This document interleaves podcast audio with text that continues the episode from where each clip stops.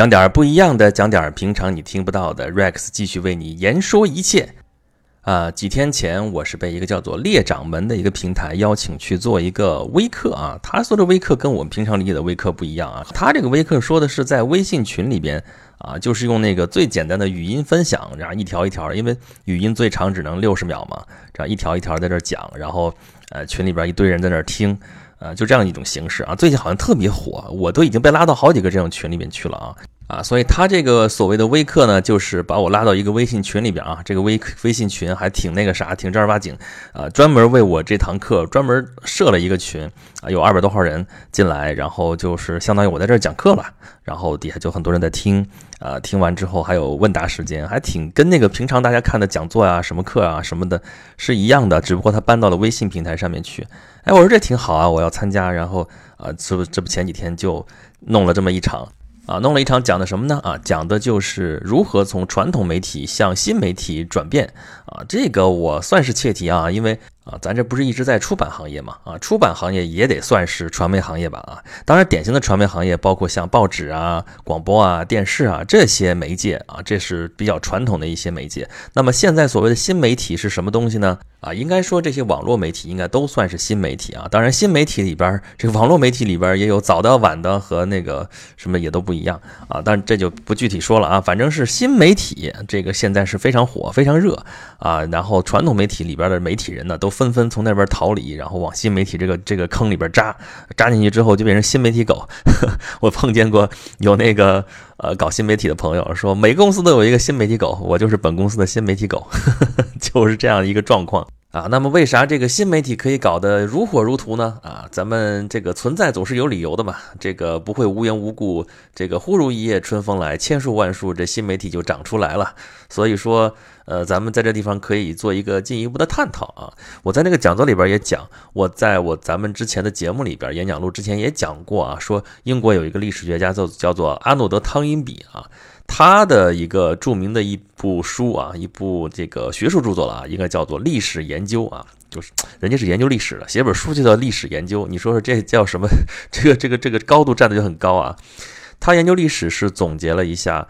呃，这个从古到今有几十种文明的形态啊，这个包括中国文明了啊，包括什么波斯文明啊，包括什么两河流域的这是什么文明啊，什么埃及文明什么全算进去啊，包括西方文明全算进去之后，然后他总结了之后，大概文明有三种模式啊，一种基本的模式叫做希腊模式啊，就是希腊这样的国家啊。我们都知道啊，就希腊那点小半岛上面啊，有那个呃那个数以百计的一个小国啊，互相之间打来打去，斗来斗去啊。最大的两个，一个叫做雅典，一个叫做斯巴达啊。再次一等的就是像底比斯啊，什么这个其他的这样的一些那个小国啊。这小国都是一些小城邦。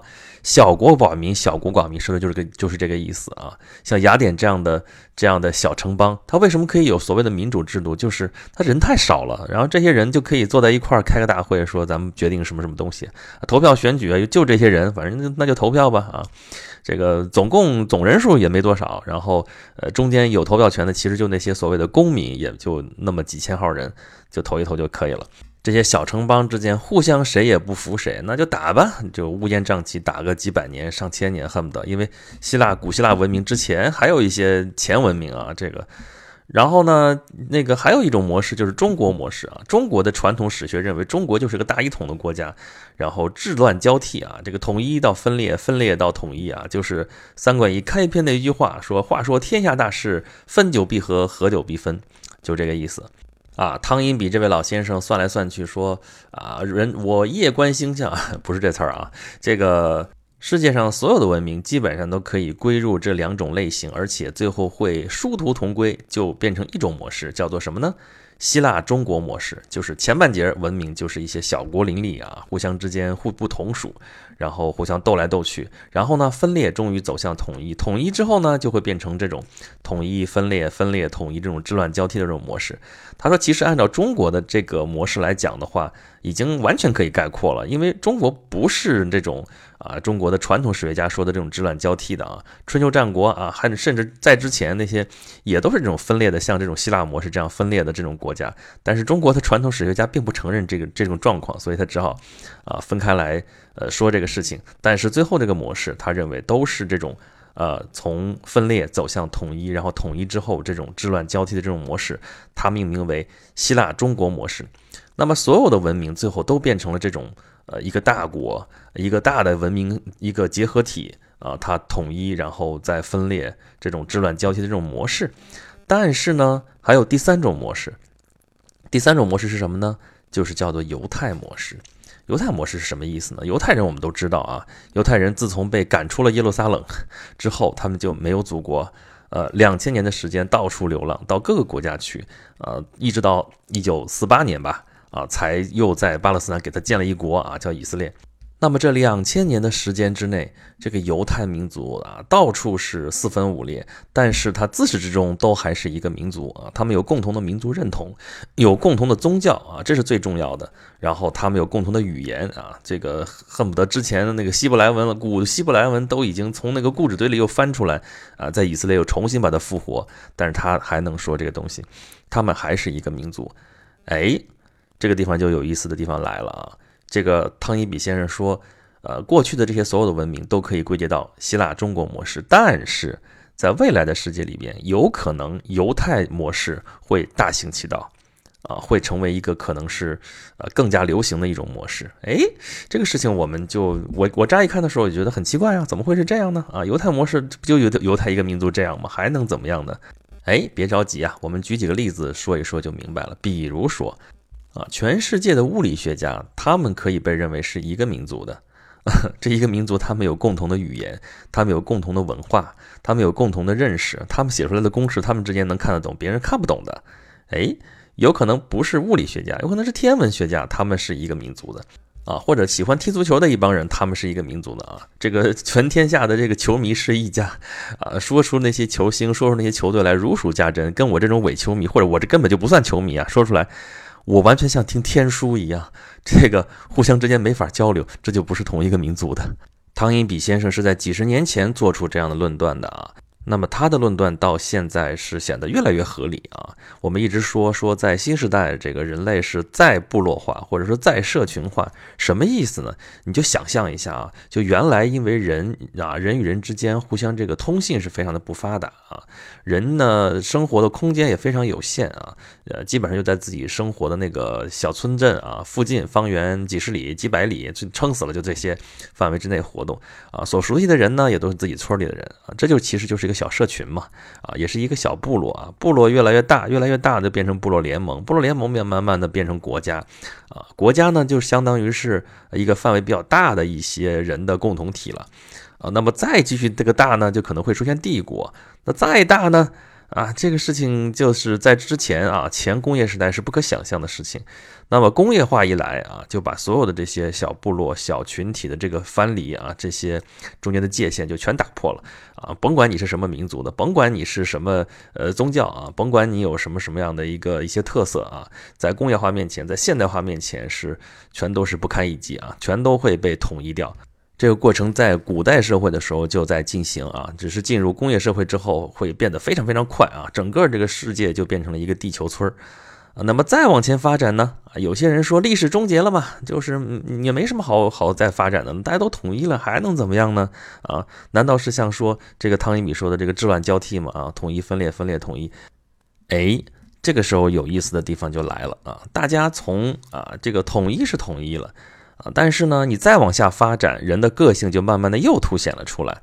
啊，大家想想，人为什么会聚集在一起啊？就是人其实有一方面他有个性，另一方面又有共性。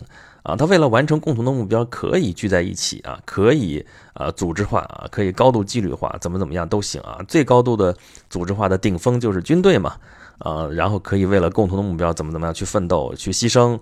都没有问题啊，但是，一旦这个生活的节奏下来了啊，这个有些事情就变得没有必要了。那么，人的一些个性化的方面的的一些东西就会凸显出来啊。人的个性化的东西，在之前的时代，在前文明时代或者文明的前期，呃，是非常凸显的啊。就是我们可以去看到古代的一些部落，他们的特色都非常非常的鲜明啊。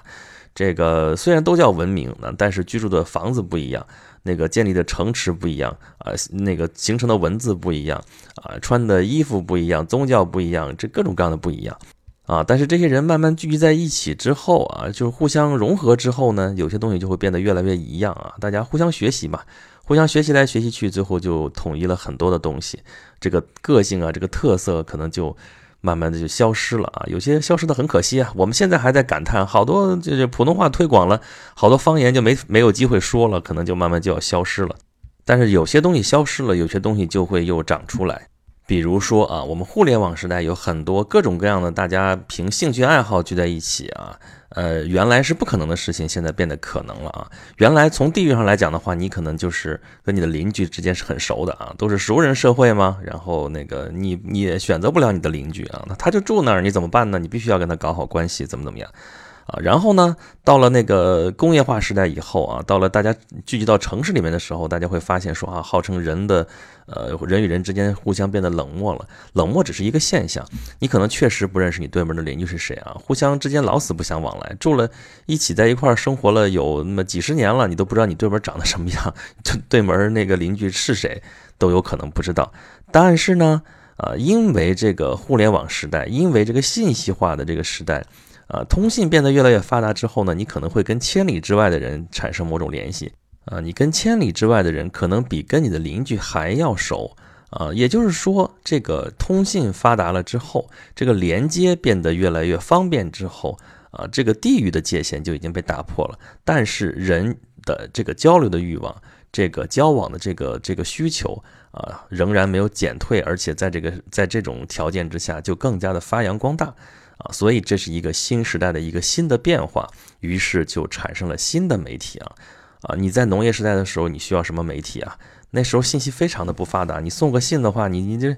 对吧？咱们原来讲过了，这个农业时代你靠什么东西传播啊？所有的信息流都是物流啊，你必须送个信啊，对吧？邮寄啊，呃，没有驿站系统的时候，你托人啊，托老乡给你送个信儿什么的。有了驿站系统的话，好歹咱有匹快马，快马加鞭送点东西过来还是可以的。后来啊，全国统一了，统一了有统一的邮政系统啊，这都是可以做的。但是基本上都还是靠的物流啊，这事儿咱们上一期节目已经说过了啊。在这种条件之下，你呢？啊，传媒系统会是什么样子的呢？啊，就是以报纸啊、杂志为核心的这种，它是建立在邮政系统上面的这样一种媒体，这就是最传统的一种媒体了啊。啊，再早咱不说了啊，这就是咱们现在熟知的一些早期的媒体。那么再往后发展呢？啊，有了电报，有了电话啊，这个事情就可以开始一些什么？有了广播，有了电视啊，这广播电视的这样的一种传统的这种传媒也发展起来了啊。那个时候是划时代的进步，对咱们现在来说已经是传统了。那么在现在这个时代呢，啊，我们的传播进一步方便啊，这个呃，原来你可以看看这个特点啊，这个用报纸的话呢，这个靠的是物流传递，那广播电视呢，呃，是一种广播嘛，广播嘛是一对多啊，这个特别便于说那种呃从中央到地方的这种这个统一步调啊，怎么怎么这样。啊，然后但是它是一对多嘛，啊，这边负责说啊，底下就负责听，所以这个时候有这种词儿叫听众。啊，你看我现在做电台节目啊，这是网络电台。我很慎重用“听众”这个词儿，虽然我们从呃前面那个时代继承下来这个词儿，但是我很少会用。呃，你叫个听友也比听众强，为啥呢？你不是只听啊，听众就是一种被动接受的一种概念，所以这个词儿不是特别好。这上个时代遗留下来的东西。那么在现在呢？现在大家是互动的。你看我做一个节目啊，这个马上放到平台上去，大家可以给我留言，可以给我评论，啊，可以在我的微信公众平台“ 轩辕十四工作室”上给我留言，给我吐槽。啊，然后呢，大家想听什么可以给我点播啊，这在之前不是不可能，但是会非常的不方便，对吧？我们老有什么听众点歌，听众点歌怎么写信？原来啊，写信那个，呃，我要点个什么什么歌啊，你得那个寄过去，寄过去之后呢，安排一个月以后给你安排一首歌给你放一放，啊，要不后来电话电话打热线啊，死活打打不进去，挤不进去。在现在呢，啊，那个 Rex，咱们下期做点什么抗日战争的那个节目行不行啊？啊，Rex，咱们下一步讲一讲这个中世纪的事情好不好啊？